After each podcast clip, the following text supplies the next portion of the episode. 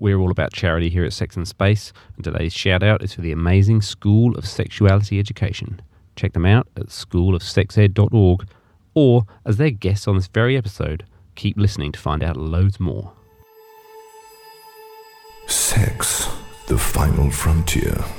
These are the voyages of the speculative interdimensional vehicle, Sex in Space. Its mission to explore new points of view, to seek out fresh opinions, to boldly go where so many have gone before, and still somehow manage to totally miss the point. Subscribe to Sex in Space, wherever quality podcasts are found.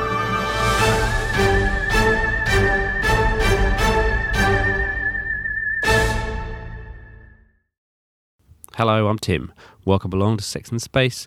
Here we explore sex across all of its infinite dimensions. This is episode 11. We've got just one more to go in season one before we take a little itty bitty break. If this is your first time joining us, however, please do head on through our back catalogue. We've had some great interviews with some awesome guests Richie Hardcore talking porn, masculinity, and checking in with ex lovers the wonderful Robyn Salisbury on her journey into sex therapy and trying to get her mouth around the word penis. Dame, that's right, Dame Catherine Healy, legendary sex worker and activist who was blindsided by lube of all things, and the lovely Mark Fisher, talking about the world's first HIV positive sperm bank and glad wrapping people to tables, plus loads more. Now, we've mentioned it before, but we really do want your feedback. We love hearing from people who listen to the podcast. Renee flicked us an email at hello at sexandspace.com asking, and joking I hope, if 40 year olds were too old to listen. Of course you are. Bloody oldies. Nah, it's not true. We are very much all ages welcome. I'm actually 40 now myself and still despairingly underinformed and learning, hopefully, learning something new every day. Next season, we're actually going to be talking to Dr. Jane Fleishman. That's F L E I S H M A N. It's going to be great. Check out her TED Talk as a little sweetener. It's called Is It Okay for Grandma to Have Sex? It's awesome. Also, Renee, thanks and very grateful for the topic suggestion. Thanks also to Jenny for reaching out through the website, letting us know she was cooking along happily to Robyn Salisbury.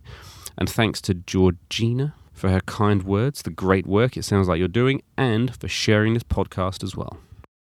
Of course, we always love a five star review on Apple Podcasts if you so desired, but more formally, we're putting out a call for feedback as we would love to know more.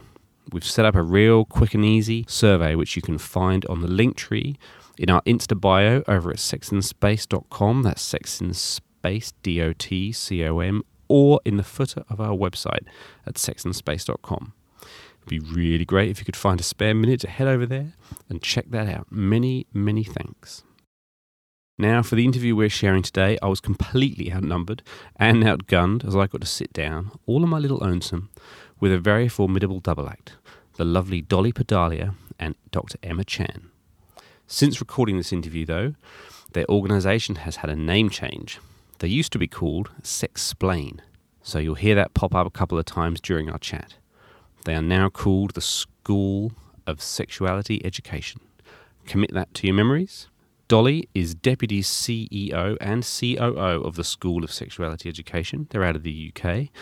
And they're an organisation that offers inclusive and comprehensive sex education for the 21st century with workshops on porn, consent, sexting, and healthy relationships. This takes place in schools, universities, youth groups, and other centres of learning. As of this morning, and I checked schoolofsexed.org, 37,358 young people have taken part in the School of Sexuality Education Section Relationships Education Workshops. Also joining us was Dr. Emma Chan, who is the School of Sexuality Education's reproductive and sexual health lead, and a doctor, and a blogger, and an activist.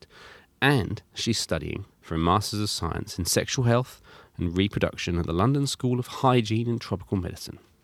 Her blog, squishsquashsquelch.com, is far more than just doodles on love, sex, genitalia, and gender. It's really great, creative, and informative. The doodles had me scrolling for days, and I've tried the recipe for the homemade Play Doh. Let's get into it. Hope you enjoy. And now, the interview.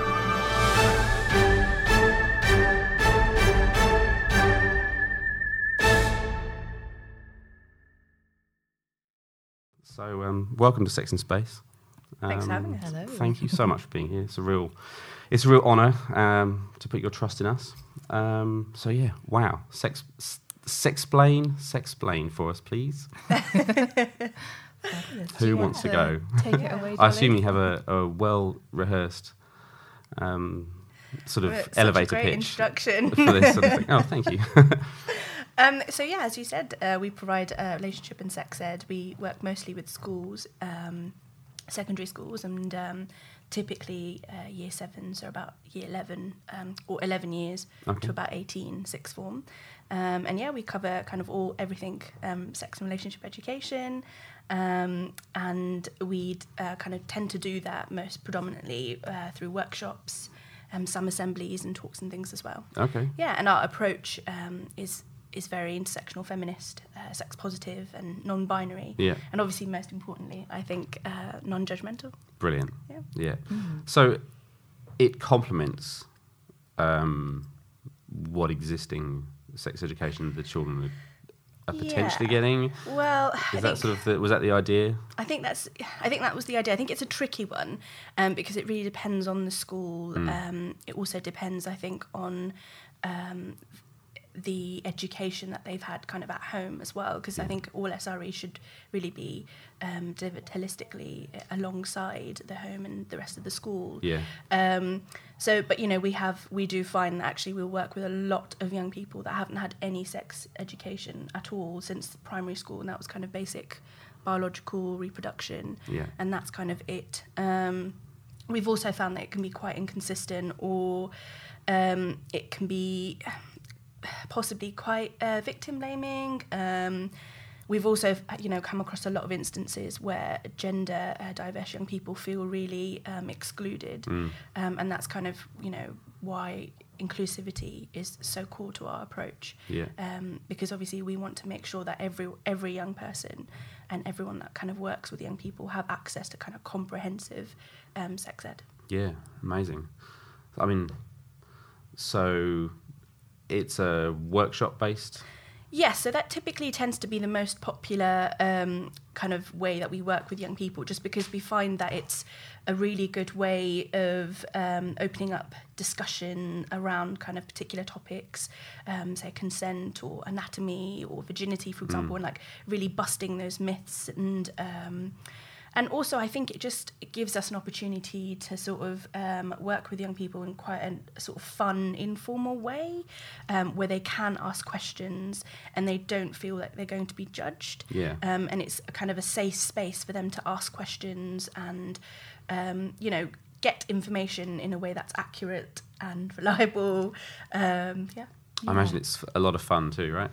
Yeah. Well, we try to make we it fun. try Yeah. to yeah, we try to Yeah. make things fun. I think that's Yeah. one of the the nice things about a kind of workshop format um, is that you can get people involved and and just kind of and bouncing off their own ideas as well. So Dolly um, picked up on that a lot of the children that we work with have um, or can have very varying experiences. Um, they might have very different relationships with the adults in their lives, um, with their peers, um, with how kind of confident they feel seeking information elsewhere.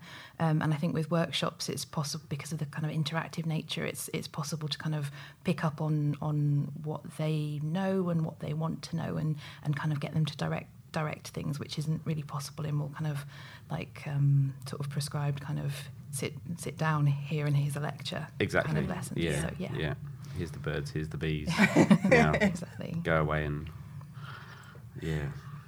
Wow, that's quite amazing. Um, I, uh, to be to be honest, I mean, my experience of sex education, I'm, I, I don't know how you define it really. You sort of touched on it. There's there is formal sex education, and then there's everything else. And the formal, you know, there's the, there's your parents, um, you know, there's your friends and peers and etc. And then there's kind of what you find out through the media porn. well, yeah. exactly the media Yeah. porn, um, trying various things. Um,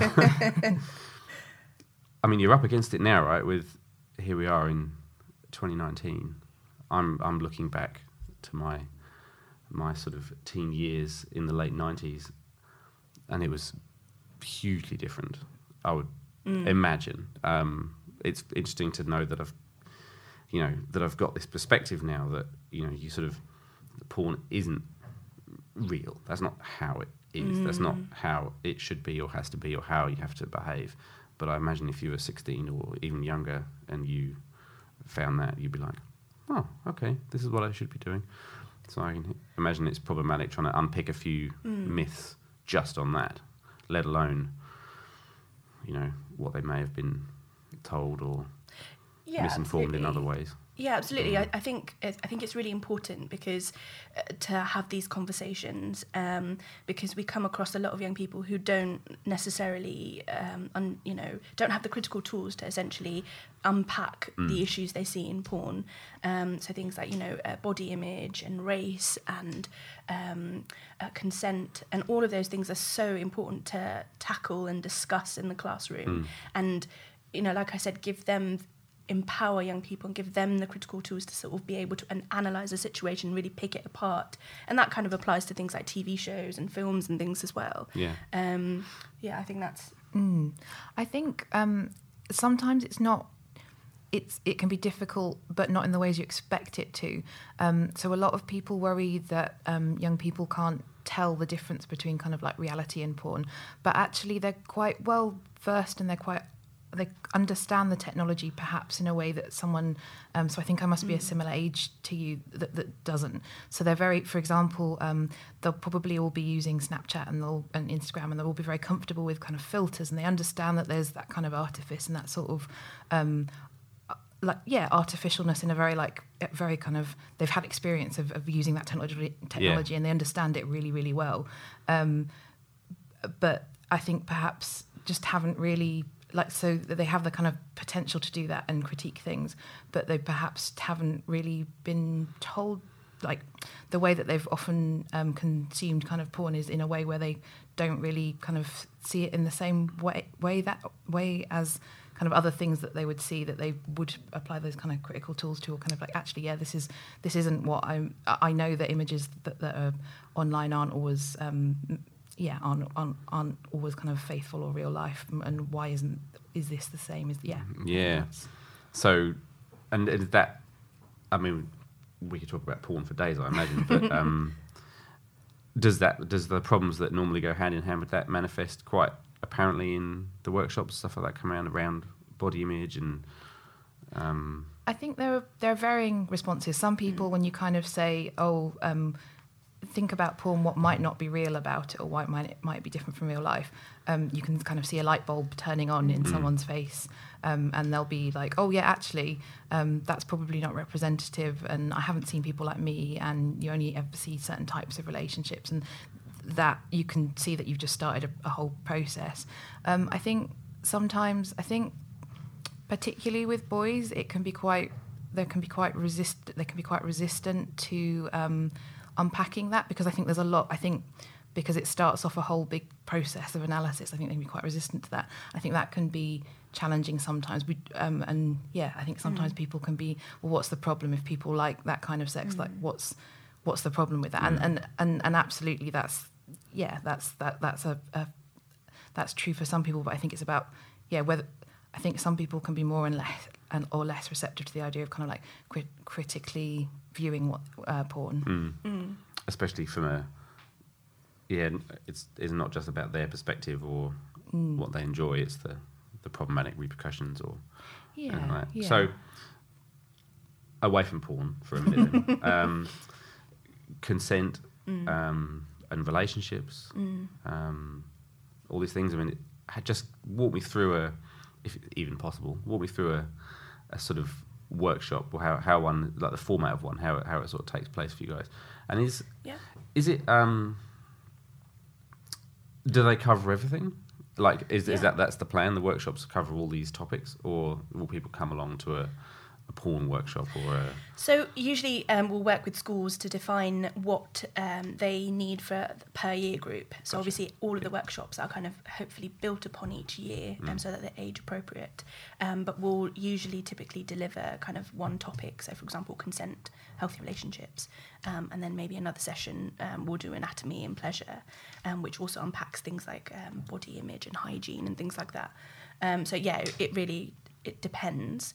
Um, I guess with consent, we. I think it is really important to kind of define what consent is and look at the law. But I think it's important to kind of go beyond that and look at how consent works. Um, it's not just a yes or no, and how it's kind of specific. Looking at you know the definitions of sex, um, and you know what kind of what someone might define as sex is completely different to someone else's definition of sex. Yeah. and the impact that that then has on communication and um, and again you know talking about these uh, and kind of terminology and understanding boundaries but then also looking at examples and scenarios where consent can be they can see consent being applied. I think that's really important because it helps sort of unpack all of these ideas that they have um, and just see it in practice i guess Mm. I think we often, with, with consent, we often start um, with a kind of either scenarios or kind of like true false um, and, and get them thinking about um, s- specific. Yeah, specific examples and trying to apply what they know, and that's kind of interesting. Um, particularly with the true false questions, we have just a, a list of statements. Um, so things like any any kind of un, unwanted touching um, um, it counts as sexual assault, and is that true or false? Um, and um, the one that kind of gets people a lot as well, if, if you if you or kind of gets people engaged quite a lot, um, is um, uh, if you continually pester someone for sex and they eventually say yes. Um, does that count as consent? And you kind of is that true or false? And and kind of you can really kind of elicit their ideas and get them to yeah. It, it, and it's kind of interesting. There's often um, often different kind of age groups and different um, sort of gender mixes as well. We sometimes work in um, I don't know, either boys' schools or girls' schools. Um, it can be quite interesting to see what their kind of varying opinions are and what the split in the classroom is as well. Um, so yeah, you get very different. Yeah, you can get very different.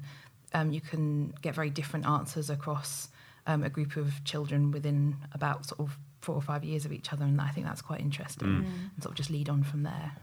Is there anything that um, has sort of surprised you about about their their knowledge, or anything that you kind of weren't weren't expecting?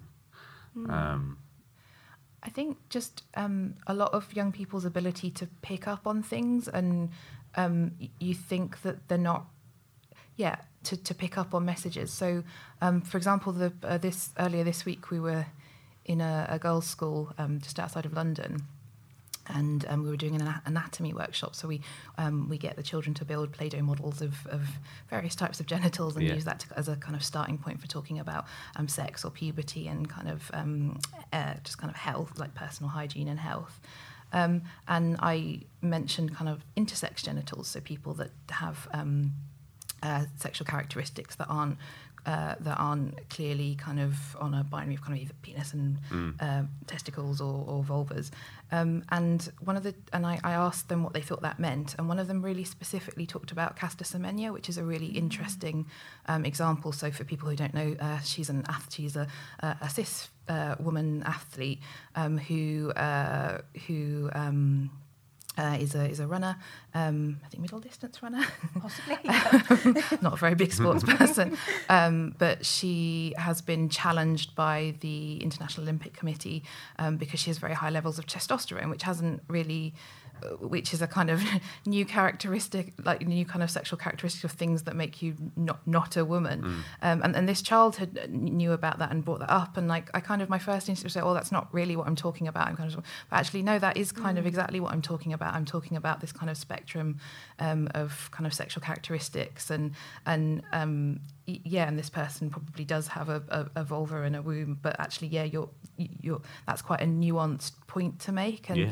um, she, she absolutely had picked up on this child had absolutely picked up on that and I yeah I think I think that's what continually surprises me is what kind of children and young adults do pick up on and are receptive to in the messages around them yeah, because blimey, that was a tough message to get from the news coverage on that story. Yeah, absolutely. Loads of uh, pictures. Is, is she a man? Or Yeah, you know, um, some really horrible stuff. Mm. Um, a very polarizing issue that one um, for a lot of people. Um, that um, Um, when you say polarizing, what what what do you mean by that? Oh, I, I think it just discussions that I've that I've heard people had um, was around the, um, the the fairness of her competing against other women, sure. um, and I think some people had a had a problem with her competing. Um, I'm not quite sure what their solution to that that was, um, but it, it did seem to strike a, a bit of a nerve with some people in terms of fairness. I mean, for me, I was like, well, I wouldn't. I feel I'm not as genetically um, gifted as, say, Usain Bolt, but I, um, you know, I'd, I'd probably be disappointed if I was up against him in a in a hundred meter race. But it doesn't mean that I shouldn't be allowed to compete against him and he shouldn't be allowed to compete against me. I was just like, she just seems to have some genetic advantages. And I think s- I think that's um, I think that's a really interesting point, and I think that was what I was quite impressed with with well, this one child, but the rest of the class kind of joined in, and, and that um, I think the the media debate around or the debate, the conversation around Caster Semenya very much focused on. Um, so we divide people into um, genders based on their genitals, and that's how we and, and that's how we've done it. There's this person that actually fits into one of those categories, but we people became upset about that, and the, the, that's quite a nuanced that's quite a nuanced debate. And I, I think you're absolutely right; it wasn't really reported in that way. No, not at all. And but this was something that that, that, that these children could pick up on, and that they kind of were yeah that they understood. Did any of them um, come up with a like a solution? I don't think they, but that's another thing. I don't think they really framed it as a as a kind of a problem. That wasn't something they had picked up on. That Yeah. kind of, um, the, they had just picked up. It was something they had observed with someone w- with kind of sexual characteristics that didn't fit into the binary. That was a Mm. kind of example that they gave, rather than kind of framing it in the same way that I think perhaps had been re- reported. So it was a much more kind of nuanced. Um, uh, understanding than I think a lot of people who kind of followed it in the news had taken away from that. Yeah, yeah, yeah. It's interesting because um, I mean, are we're going off topic. That's totally sweet, but um, the Olympics, especially, um, essentially, you're just trying to force people into two categories, Mm. no matter how varied or on a spectrum they are. You you like right, penis is over there, vulvas over here. That's that's that's it. It's it's two categories Yeah. and they, they don't. I mean, if that is potentially the ultimate problem where you'd start to unpick them. I think I yeah, know. and I think it's it's really interesting that that's I mean that's essentially how we divide people up in a, a lot of areas Yeah. um, in our life. Um, it a, again, um, you kind of initially asked what kind of surprised me is how easy it can be to get children to notice these things a lot of the time. So we often talk about well, I often talk about um, school uniforms when we're talking about uh, kind of gender expression and gender identity, um, and sometimes they can come up with things that are quite challenge. I think quite challenging to the the school system and to their teachers sometimes Yeah. because um, again that's a kind of uh, kind of arena where we, we've divided people up um, based on their genitals. And now it's the norm, and Yeah, yeah, absolutely. scary to poke that.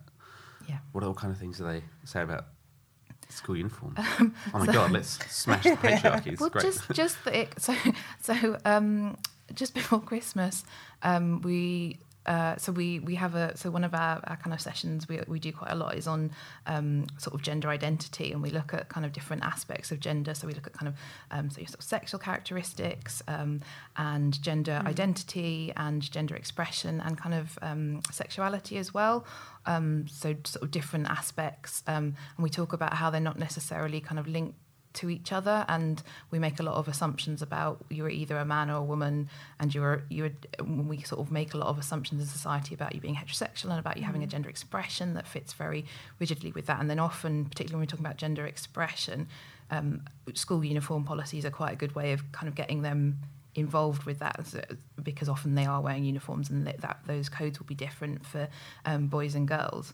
Um, and I was at a school just before Christmas where um, one of the children said, "Oh, I." Um, one of the things I've noticed at my school, so um, only girls can wear skirts.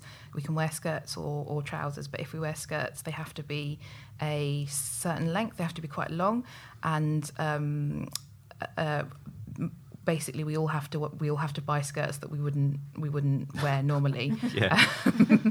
and um, I think the reason, and then then then this child added, I think the reason is that a lot of the I can't remember the word she used. It w- wasn't, but to kind of paraphrase, um, but all the kind of senior staff are, are, are, men, and I feel that that's kind of them. That that's why they've decided to do that. Mm-hmm. So that was quite a that was quite a kind of interesting kind of segue into sort of like gender imbalance mm. and power and yeah. um, where people think the focus is.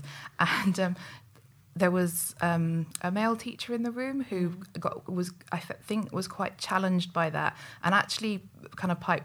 Usually, the teachers kind of sit at the back of the room and um, kind of don't want to engage with us. No. kind of sit, yeah, they tend to do marking furiously, um, avoid all eye contact. But he kind of looked up from from his pile of. Um, I think he was a languages teacher, and and was sort of saying, well, that's that's not true because uh, Mrs. So and So is a, is one of the senior teachers, and and I think was obviously and and it was interesting to have. It was good to have him kind of join in the debate, and it was good to kind of get that. But I think it was quite interesting that his first reaction to this kind of someone, to one of the children expressing a kind of uh, this, this something that she'd observed was to kind of challenge that. I think that was really interesting. Yeah, that is interesting.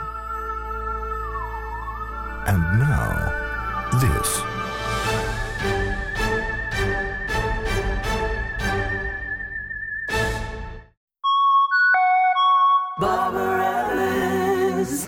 Barbarella's, a gruesome discovery is made. Mauve alert. Mauve alert. Contorta, Mauve alert. are you all right? Mauve alert. I am flourishing. My client, not so much. They no longer appear to be living. Flot. What happened? I am at a loss. One moment we were engaged in a spirited, visceral liaison.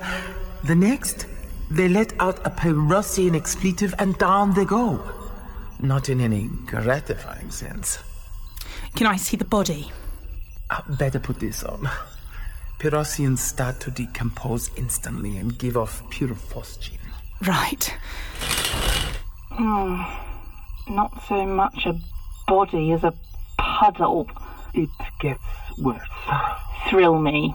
Before we started, they boasted they were first offspring to the Pyrossian Hyluminant. The Pyrossians are the most paranoid species in the cosmos. If this gets out, they'll assume Barbarella's has declared war on them. Ah, relief. I thought I wasn't going to get paid. I will inform Le Grip. You must tell no one, Contorta. If this gets out, they'll use our Volvenda as air brakes. Welcome to Full Frontal Newsity, jamming a stick in the spokes of the news cycle. I'm your host, Zingrity Flob, leading the news. Despite their distinction in that department, Barbarellas just can't seem to keep their heads down. Yes, fresh from the Bodo Felcher misappropriated funds fiasco, Virgo's preeminent sexual therapy center is in hot water yet again, with reports seeping out about the death of a high ranking Pyrossian while in the saddle.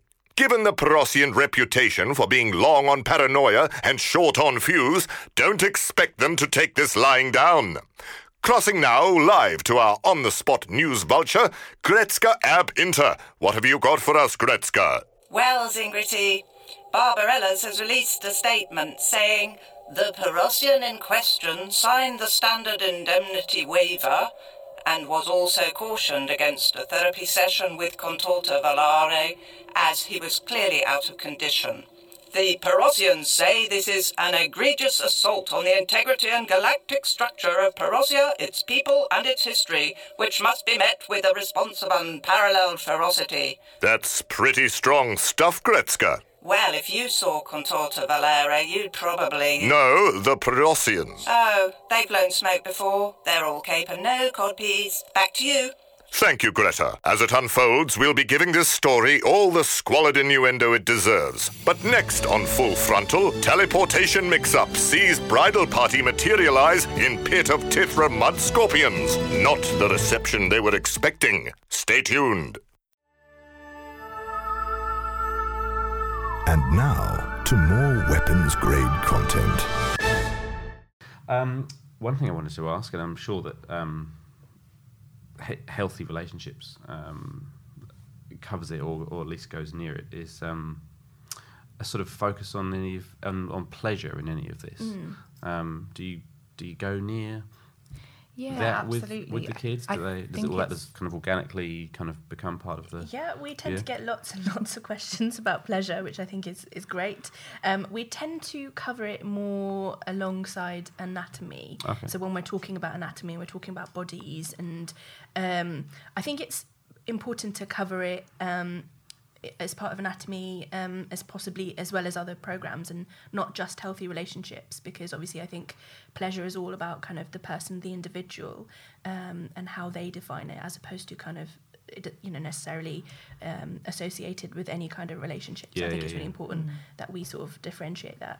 Um, so yeah d- you know during when we're talking about anatomy we talk about kind of uh, definitions of pleasure um, and kind of you know wh- why we shouldn't res- restrict that and kind of you know what pleasure is and masturbation is and that it's kind of a personal and private definition and kind of how we explore our bodies in a healthy way. And then we like to talk about masturbation and we talk about um, how natural and healthy it is, particularly for mental health, but Mm. also, you know, comparing it to the um, animals as well. So, for example, all animals masturbate, and we'll talk about camels and how they sort of masturbate into the sand, or you know, like how like dolphins sort of like masturbate all over each other. Yeah. um, or like, so for example, chimpanzees, they sort of are very, very creative in the tools they use to masturbate with. Um, I think it's crabs. I thought remember um, one of my colleagues. Um, uh, it's uh, Matty Brindle. She's studying um, at UCL, doing a PhD in masturbation in primates, um, and she showed me a video with a where a chimp- chimpanzee uses a crab to masturbate with. Ouchies, So yeah. yeah, so I think all of this just really helps us break down taboos and sort of also address like why is masturbation um, so taboo? Like wh- where did that kind of start from, and Mm. like why is it healthy? Why is it really important? Yeah. Yeah. I think it would be quite dishonest to have a, a Mm. kind of sex less like sex ed without um, touching on pleasure at all. Yeah. Um, I think that was like looking back to my own kind of sex ed. I think that was what was kind of missing. There was a lot of I think it was all right in terms of kind of technical stuff like here's the contraception you can use. Uh, yeah, uh, that was well, yeah. So from that point of view, but I think I, I think um, you're not uh, if you're not kind of addressing like why people have sex and why it's such a kind of like powerful urge. I think I think that's quite a dishonest Yeah. um, Yeah, portrait to be giving. Yeah. Mm, yeah, absolutely. Yeah, and just talking about, as I said before, um, you know, uh, like pleasure definitions of pleasure, and how we tend to have uh, quite a, sometimes quite a heteronormative um, association with pleasure, um, and it's kind of uh, usually th- seen through like a, a male heteros- uh, heteronormative lens. Um, how it's kind of really important to sort of break that down. Um, and like, I guess redefine it. Uh, Yeah. yeah. Do you think that um, that younger people are more are more sort of receptive or open to to those ideas, uh, sort of st- moving away from sort of Mm. heteronormative things and stuff like that? Because I don't know. I've struggled with some older older relatives, should I say, um, who who just can't quite. They're kind of like, what? Can't get their head around it. So you know, if you've got a do you find that young kids are, are easier to mould, or are they already there? Are they already I think- ahead? Yes or no? I I don't think it's a question of um, molding people to be more receptive to No. kind of other experiences. I think it's more the other way. I think we're, um, um, I think, I think this kind of like idea of what sexuality, this very heteronormative kind of historical idea of what sexuality is, has been molded on us through Mm. kind of history and through kind of social conditioning. Um, so, for example, um, I I can't remember. Like, I can't really. Oh, I can. So, I I never really saw relationships um, outside. Like, that weren't heterosexual until I was like a, well into my teens, I think. Um, and when I say I didn't see them, I mean I didn't, I wasn't aware of them. Not that they weren't there. So I, I used to go to um, a youth a, a youth group, and I remember one of my friends from my youth group had two mums.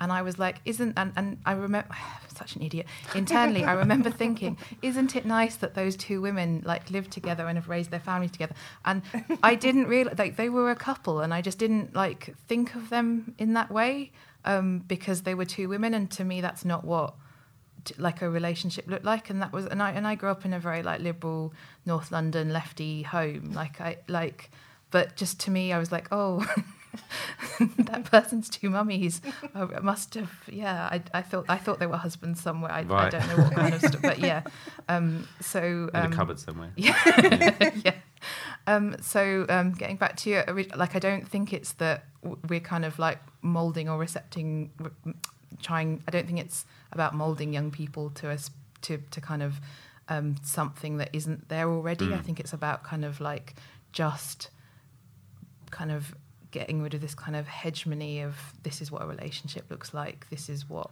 how you have to be- behave and this is this is what you have to do Yeah. um, yeah Did Sexplain kind of grow from a lack of something, or did you, did you sort of see, like, oh, this is something I wished I would have uh, would have had when I was younger? Yeah, so um, uh, well, I mean, to begin, Se- Sexplain actually um, started. Um, Hazel and Amelia um, started uh, Sexplain, and um, it was when during a masters project they were into doing lots of focus groups with young people about school uniforms, actually. Yeah. Um, and when the cameras kind of stopped recording, um, they heard lots of um, kind of um, uh, stories by young people um, and girls in particular who were being catcalled in their school uniform, who were kind of told that their blouses were too um, see-through or their sh- uh, the skirts were too short and were distracting boys and teachers, and that you know, for example, that they would um, hold keys in their hands and run uh, home once they got off the bus, but also you know how y- gender, uh, like kind of non-binary young people, found um, uniform to be such a huge issue for them, Mm. and um, you know how it was it was kind of quite hurtful that the, you know they weren't being listened to or um, it being addressed.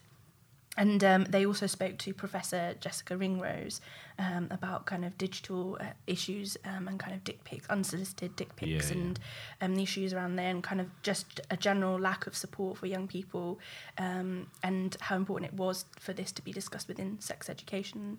And uh, yeah, that's why kind of Sexplain was started Right. to um, provide comprehensive um, sex ed and to support young people um, and to tackle things like victim blaming and um, stop young people to, you know, for example, even um, when someone uh, sends a nude, for example, and that is shared unconsensually, Mm. uh, that is sexual violence and it's a crime. Um, and it's really important to show support for young people. Um, you know, if that is something that's happened to them, um, a little bit like in sex education, you know, where yeah, in, I don't know if you've seen the episode where kind of everyone stands up and says, "It's my vagina." Yeah, yeah. Um, I can't remember what episode it is. Possibly I- episode five. Um, Brilliant, But brilliant. again, you know, it's it's so important to show support for someone bec- who has, you know, been, is, a, survivor of kind of like sexual violence, Mm. um, uh, as opposed to um, hav- having a sending the message that actually it's their fault in some way. Um, yeah. Mm. Yeah, absolutely. Um, I think you, you asked kind of about our kind of sexual Yeah. experiences. Yeah. Lots of Um, liberal so- North London. Yeah, so uh, so I actually went to a uh, I went to a girls' school, um, and it was very. It wasn't touched. So we had like our PSR, whatever they were called then, but like PSRE lessons essentially. Um, so where you're meant to get all your kind of like um, health and sex ed and uh, spirit, spiritual guidance as well. Um, and I remember kind of isolated sessions. So I, I remember looking at through like a pack of contraceptives, um, like a, a kind of pack of cards of, of like con- what what different contraceptives did.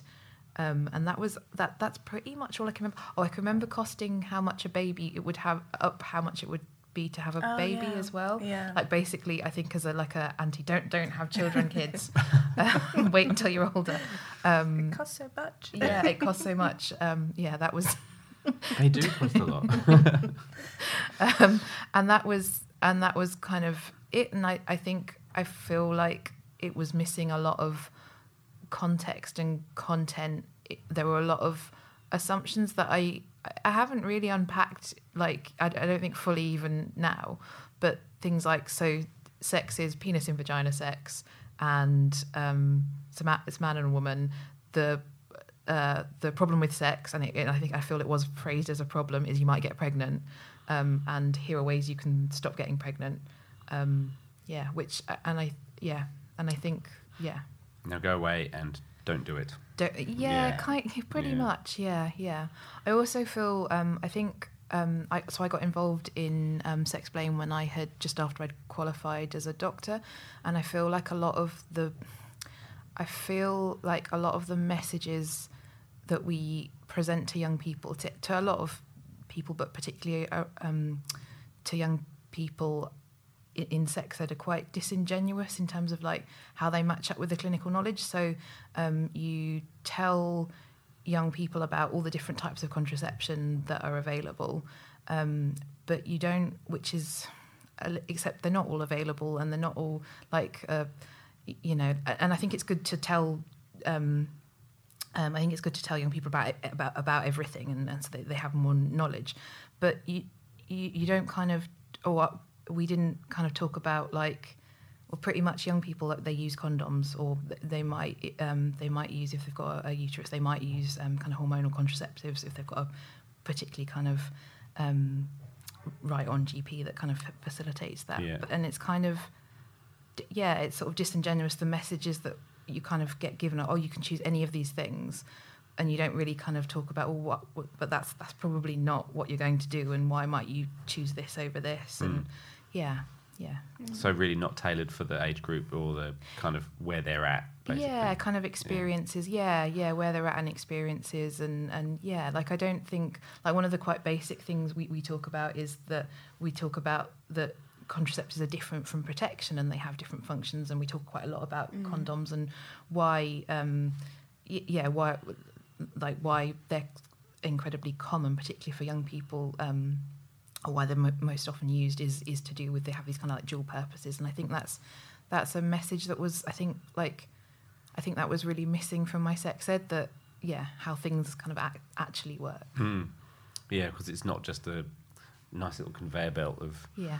all the contraception you would ever want. yeah yeah yeah. Yeah, I mean, I, I found similarly actually, my sex ed was very clinical. It was, um, it, but in the sense that it was very much just about reproduction, Mm. and, and that's kind of it really. Um, you know, nothing on on periods or pleasure, uh, definitely not. And you know, I remember um, being told that it was kind of pretty much pointless to be bisexual or a lesbian. Um, which was which was great Yeah. to hear as a, as a queer uh, woman of color. Um, yeah, it was it was um, it was a really difficult one actually. It was a really um, kind of growing up. I luckily then went to a, a college afterwards and met lots of like wonderful queer people who educated me. um, so that was like fantastic. But it was yeah quite um, quite an upsetting time I think. Um, just not being able to just get not given that sort of space Mm. to be who I who I am. Yeah. No, I mean it's it's, it's such a common story, um, and why Sexplain is is such a good idea. I mean, how how is it received, kind of across the board, um, by parents? Mhm. And I mean, d- do you approach schools, or do they Mhm. approach you? Is it a, it a common knowledge that that that sex education is is lacking like drastically, and actually something like explain sex Sexplain is filling this gap, or is sex education actually coming up to meet the challenge and kind of you know you're laughing like it isn't Uh, Well, I, I- again, I think it's I think it's tricky because it really depends um, on on the school. But Um, I mean, obviously, with the um, mandatory sex ed guidance coming in in September 2020, where um, you know it's mandatory for schools to deliver secondary schools to deliver um, uh, relationship and sex ed, and I think I think that has kind of encouraged um, more people to seek out sex ed, like comprehensive and inclusive. But generally, when you know we speak to people, we always Mm. find um, similar sort of stories about poor sex ed and how important it is to um, receive comprehensive, inclusive um, uh, relationship and sex ed. Um, but again, I think you know generally the uh, response has been very positive. Um, but I think we really value the opportunity to talk to parents one on one, Um, where we can talk about the type of sex ed that young people are receiving and how it's age appropriate and you know why it's relevant and how it's ultimately the goal is to create a healthy, happy, safe place for someone mm. to grow up and be who they are. Mm. Um, and I definitely think that once you've had that open discussion, it really has an impact, and it's not just mm. something that they're reading on the newspaper or kind of random stories and rumors that are just spreading that people are hearing. And you've you've got this honest dialogue, open Yeah. dialogue with the school and uh, parents. Yeah, no, that seems um, like bang on. I mean, there was something I only got it because it, the news story Mm. did make its way to New Mm. Zealand about a British school where there were some people protesting about some aspects of sex education, Oh, so and they Birmingham. weren't. Yeah, they Yeah, they just yeah. weren't. It might have been from a religious um, religious sort of perspective, um, but it was basically what they were saying was they were never asked. So I think that was a really interesting. So it was just before. So the curriculum has, um, I think, is is in effect from 2020, but Mhm. um, is kind September, of yeah. yeah, but kind of um, like it has been around and and, Mm. and, and and kind of you can teach from it Mm. um, um, for for a little while. And um, I think you're talking about the Birmingham protest. think so, yeah. Against the No Outsiders project, um, and I think that was a. Um, so the the No Outsiders project, my understanding is that um, it was a, a particular um, a, a, a teacher specifically set up a kind of, I think it was framed as a kind of anti-bullying Mm, project, yeah. um, and used kind of literature based. It was much younger children, um, and it was a, and there were like a a, a, a range of books um, that were meant to just show um, like di- a diversity of people. Like it wasn't Mm. necessarily um, kind of LGBT content, although some of the books explicitly were. Um, I believe the teacher that started it up is a is a gay man, um, and kind of felt that was really important because he like his family didn't look like like he had never been shown images of what his family looked like when he was kind of growing up. Um, and um, yeah, I think there were some protests. Um, there were some protests um, a- around that because specifically because of the the books they because of, of some of the books um, having kind of LGBT content. There was um, I think there's a book called um, M- is it Mama Mama Mummy and Me Mm. um, things like that um, and the the um, and Tango Makes Three. I don't know if you've come across that. Um, it's about the, the gay penguins in New New, uh, New York uh, Zoo. Uh, th- th- this was a, a few years ago. Anyway, it's been made into a children. It's been serialized as a children's book. That's great. Um, so it was about there were uh, two penguins, so two male penguins. Um, that kind of mated and, and lived as a kind of couple in uh, in uh, New York Zoo, um, which I think caused protests in itself. Of course it did. And then um, they had like a, a kind of orphan egg, which they were given, and they kind of um, developed like parental. like, So they, they yeah they um, raised this chick as as if they were a couple and well, as, as a couple, and um, a lot of the kind of um, like family bonds and behaviour was exactly the same as you get with a kind of male female pair. Um, and again, this caused. Anyway, th- so this was written to a book. This is one of the books. These are all children's stories. They're Yeah. very like age appropriate to very young children.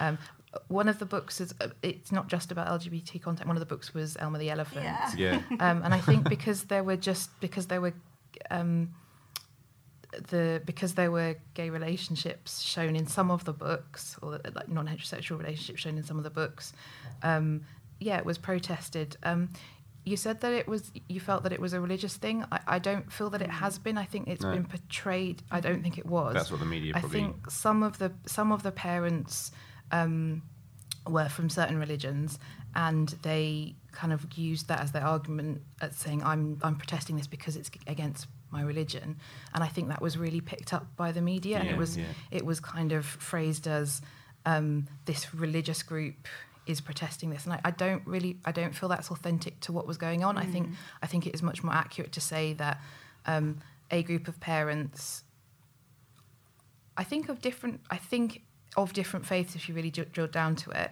there may, perhaps some more from certain faiths because yeah, um, possibly just to do with the makeup of where the school was. And I think that was that was the the kind of narrative that was seized Mm, on by the media. Mm. And I think it f- because I think we we like kind of easy debates, and it was easy to say this is.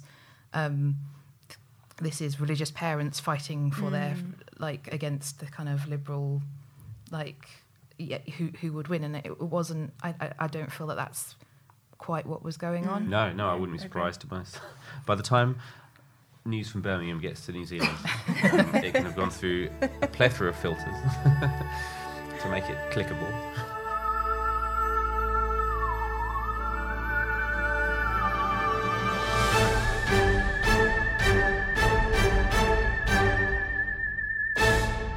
Just a quick reminder to head on over to our website at sexinspace.com or our Insta at sexinspace.dotcom and fill in our lovely little survey. We'd really, really, really, really appreciate it. It's very interesting. Is there anything like um, like for both of you shifts that that you you've made or um, since kind of being not not just involved with sort of sex play, but like your biggest kind of learnings from all from all of this or? I think for me it's been a lot like like loads. Yeah. um, but i think one of the biggest ones is just how you so i think i've talked quite a lot about how there's a lot of assumptions are made and a lot of kind of social constructs around kind of gender and sexuality um, and and what that should look like and I think it's really it's made me incredibly reflective about how um, yeah how you how I might be doing that myself and I think I do and I think I certainly did um, so one of the things was um, I think I, I refer to people as, as guys a lot, Mm. or I used to. And like that's been so working with Sexplain has made has made me like go out and, and like try and learn a bit more and, and be, as well as being reflective. And um, I, I came across something where someone said that that's that's quite a gendered thing, and to, pre- to pretend it isn't um, is is like is is not really isn't like is not really a thing. Yeah. Um, and I think that I've stopped doing things like that, and I've just yeah, it's it's made me really think about how I kind of interact with the world and what Mm. messages I might be putting out. I Mm. think. Mm. No, that's awesome. Yeah, I think um, I, again, like like you said, Emma, I've I feel like I've learnt so much, um, and I, I feel like I constantly am to working with young people. Um, but for me, you know, learning about intersex, but also learning, you know, uh, the, the virginity myth is like so important, and so. Mm. Um, so it had such a huge impact on um, misogyny as Mm. well, um, and Give it's really Sorry to jump in there. That's Give us a breakdown of that because um, I'm not I'm not per- perfectly familiar with it. The So it- virginity myth. I've heard I've heard a rumor of this myth. so it's it's just the idea of kind of what we have a very um, we have a very enduring idea of what virginity is. So lo- losing your virginity is the the first time that you have sex. Mhm. Um, and but what what do we mean by that? And and it's kind of an assumption that we mean like penis in vagina sex. Yeah. So penetrative penis in vagina sex. That's but like lots of people never have that. Does that mean Mm. they're virgins? It's like of course not. So it's it's a kind of it's a social construct, and it's but that's that's a yeah. I think that's but it's quite difficult to get your head around that. I think well, for Mm. me it was. Oh, yeah. You'd.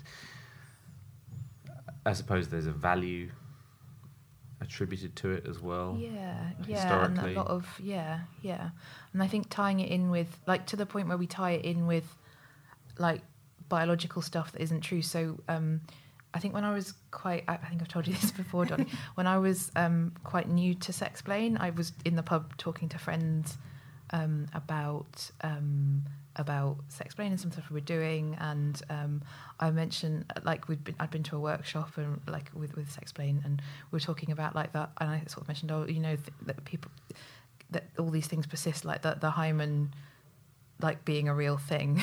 Mm. like that that kind of like a covering for the vagina that kind of persists. And one of my friends um actually who who has a biology degree kind of was like oh yes but of course that's true like the the, the hymen is a is a bit of tissue that covers the vagina and like was quite resistant dear. yeah was quite resistant to the idea that that was yeah that that was a kind of a myth that persists that yeah Right. So if if if that's a, I mean, I believe you. That's a myth.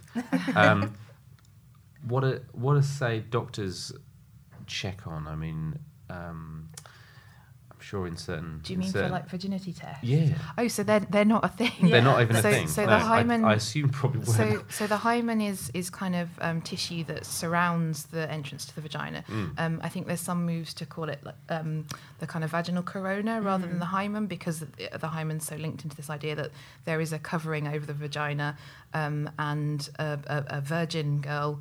Um, has this covering until it's pierced by a penis and then they've lost their virginity. Um, Nothing else can get and through. nothing else No, can. just but the that's penis. it. Like you've got like, but and, and you kind of ignore your own like your own un- like your own like I think a lot of um, cis women ignore their own like biological experience like their own experiences so like you know you have a period and you know that like before you, ha- you like most people have periods before they have sex most people have discharge Mm. and you kind of yeah you sort of ignore those experiences and like oh no but the, the hymen is definitely a thing Yeah. um, and um, yeah, um, so, so virginity tests are not like, it- and you can find a lot of documented experience of this is how you do it, but they're not. They're not really a thing.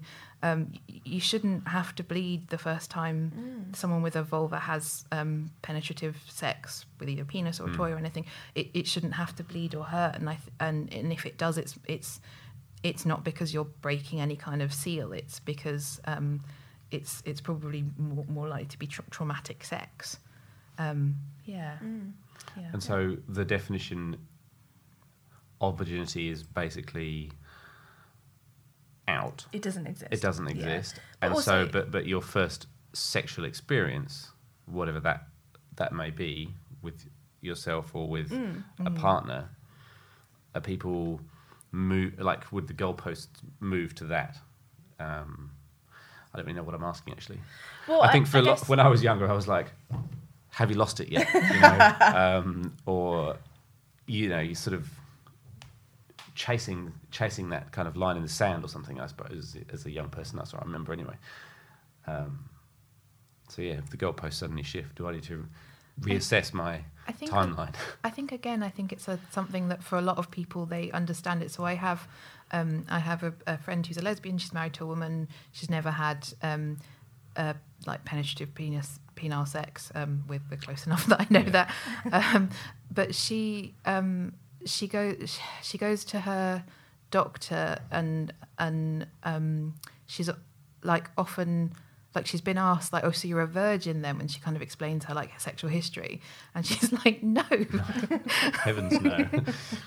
um and i think like so my friend knows that that's like for her it's so obvious that she has lost her virginity or this this kind of idea of virginity has like she doesn't like but like it's very clear to her. So it's i guess when you say moving the goal goalposts i guess if you're talking about kind of like what we see as that we accept each other's kind of shared standards i think Mm. that's i think that's likely to happen Yeah. um yeah So it's basically the concept of virginity is gone, and it's a. It's just when you become Personal definition. sexually Yeah. active, per- yeah, personally. yeah. I guess it's personal something. definitions for a lot of people. Yeah. Like that is that is quite like I, I think for a lot of people that is quite um, like you, you talked about you and your friends like No. everyone- Yeah. like I think it is an important thing for some people and that's fine and you can and I think that's a lot of a lot of the changes we and a lot of the change we try to affect you can still have your thing you can still be Mm. like a straight cis man like that's fine you can still say you've lost your virginity if that's what it feels authentic to you like that's we're not taking this away it's about Mm. trying to um it's about trying to recognize that other people's experiences are maybe different from yours and are completely valid. So Mm. yeah, yeah. So I think we, we will shift the goalposts of accept of uh, yeah accepting definitions. Well, I- I think but it's- I kind think of it's- recognizing them. Yeah. Yeah, and I think it's great because um, a bit of personal story. I didn't have sex with my first girlfriend, and we Mm. were together for about about a year. Mm. Um, and f- amo- amongst my friends, we were doing other things. Um, but amongst my friends group, they were just like, "Have you done it yet? Have you done it yet? Have you done it Mm. yet? Have you done it yet?" And I was just like, "Nope." and I might have. Did I lie? Did I say we had at some point? I don't remember. It was a long time ago, but um, it was a thing. Mm. You know, we were Mm. not. I was. We were made fun of for not Mm. having had sex. Mm. Um, so yeah, interesting. But at the same time, we were sexually active. So Mm. I it's like. I like the idea of it being yeah. a of a more personal personal thing. Yeah, possibly someone's first orgasm, but then again, maybe that restricts our definitions of pleasure.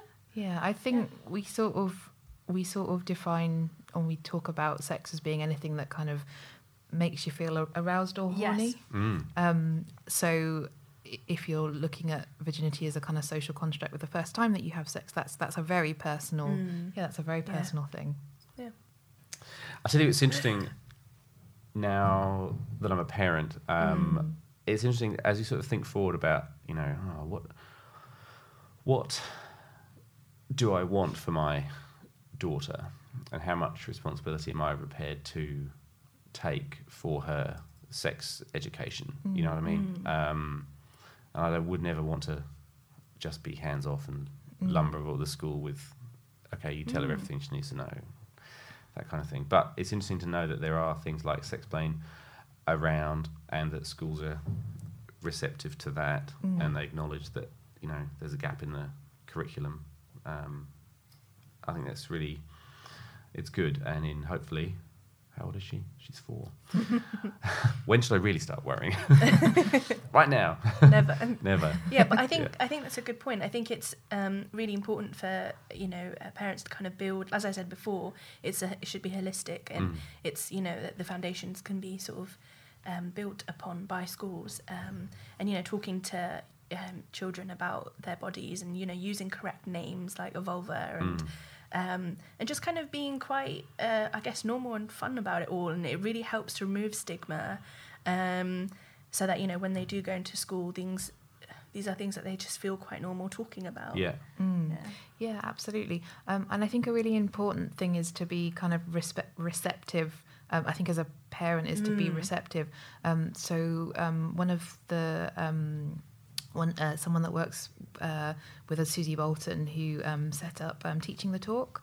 Um, so she was um, uh, she is. Uh, She's, she's gone off to university now, but she, um, a, a, for the last sort of year or so, Mm. um, has been try, trying to get um, young people involved and kind of like feeding back on what we do, and so that it's kind of so that young people have an input into what we do. Mm.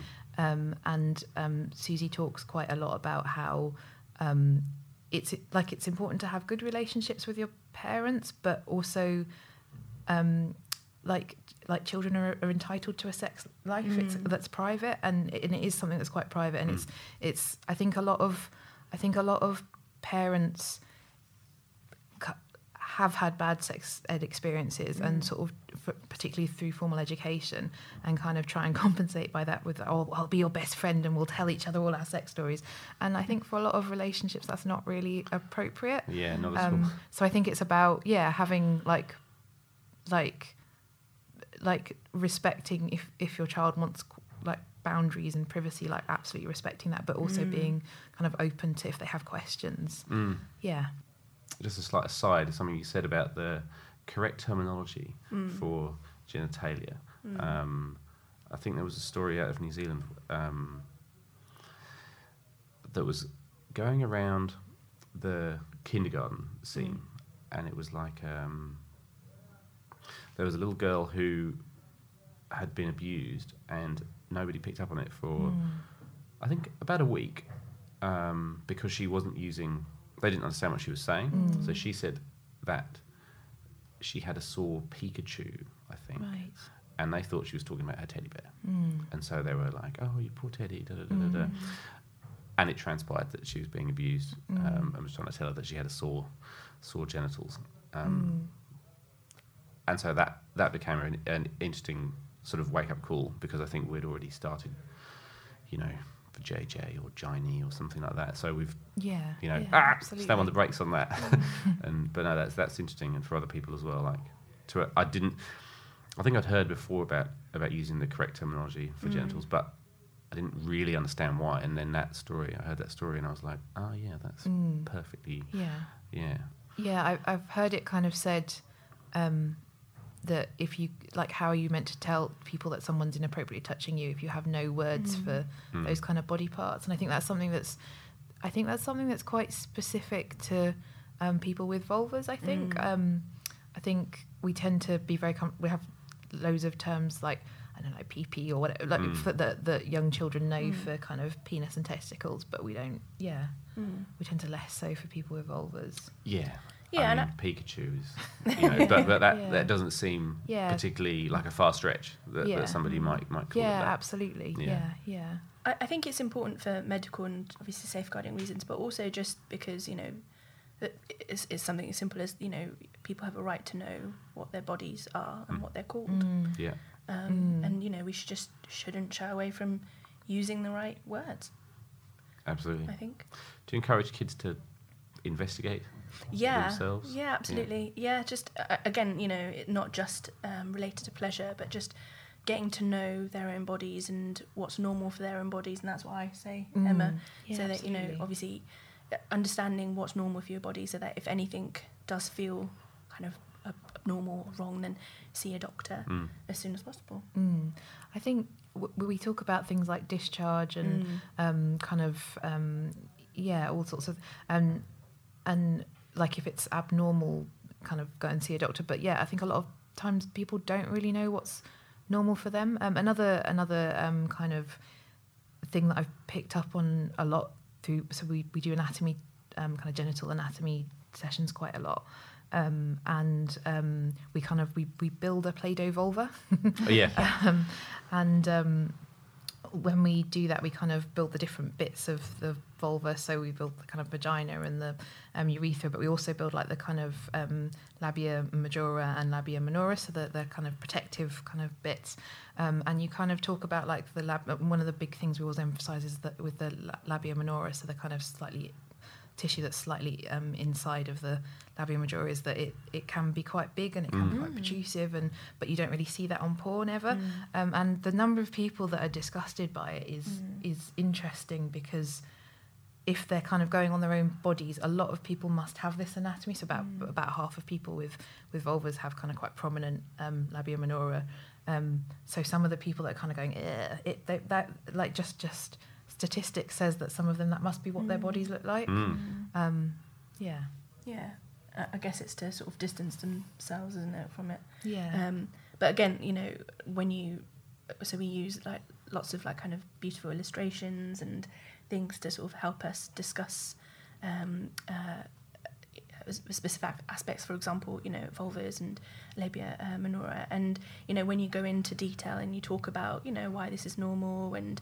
you know, um, why do why does it look different and why don't we kind of know about that? Why do we why are we saying uh, and when you sort of have that discussion it's really nice to see the shift in attitudes i think um, in young people Mm. yeah yeah Yeah. Um, if if you want Sexplain to come to your school, yeah um, that's something that people can contact you about. Yeah, please do. Yeah, not absolutely. not f- the school doesn't have to get in contact. The the students could potentially Yeah, definitely. start that conversation going. yeah that's great Yeah. um, yeah we've had lots of um, people who kind of follow us on instagram who uh, sort of message us and say they like our work Yeah. and um, we've worked with lots of young people to support them in like creating um, i guess feminist groups or lgbtq societies within Mm. their schools um, so yeah whatever whoever wants to kind of contact us can Yeah.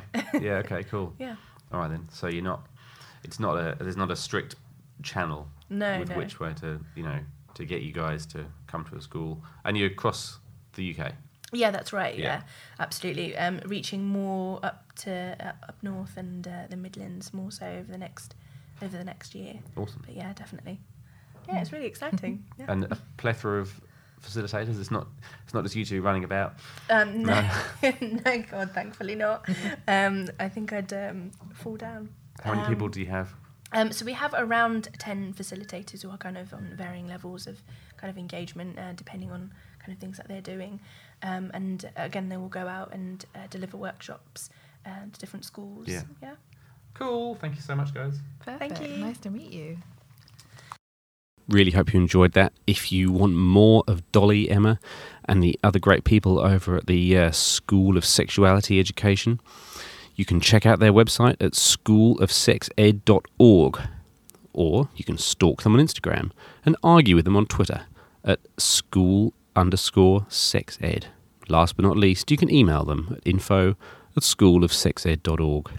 If you enjoyed this podcast and fancied leaving us a five star rating, or a cheeky little review on Apple Podcasts. That'd be really great. You know, you could use it as a sort of secret message board to someone special. I'll read out anything you put in there. I'm like Ron Burgundy in that way. Massive, massive thanks to all our great guests.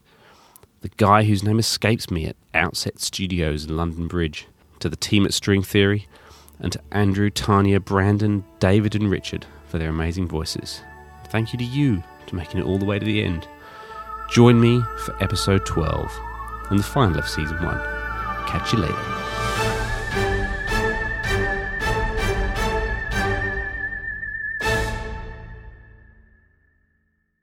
If you found some of this material a little challenging, keep coming back and we'll make it really challenging.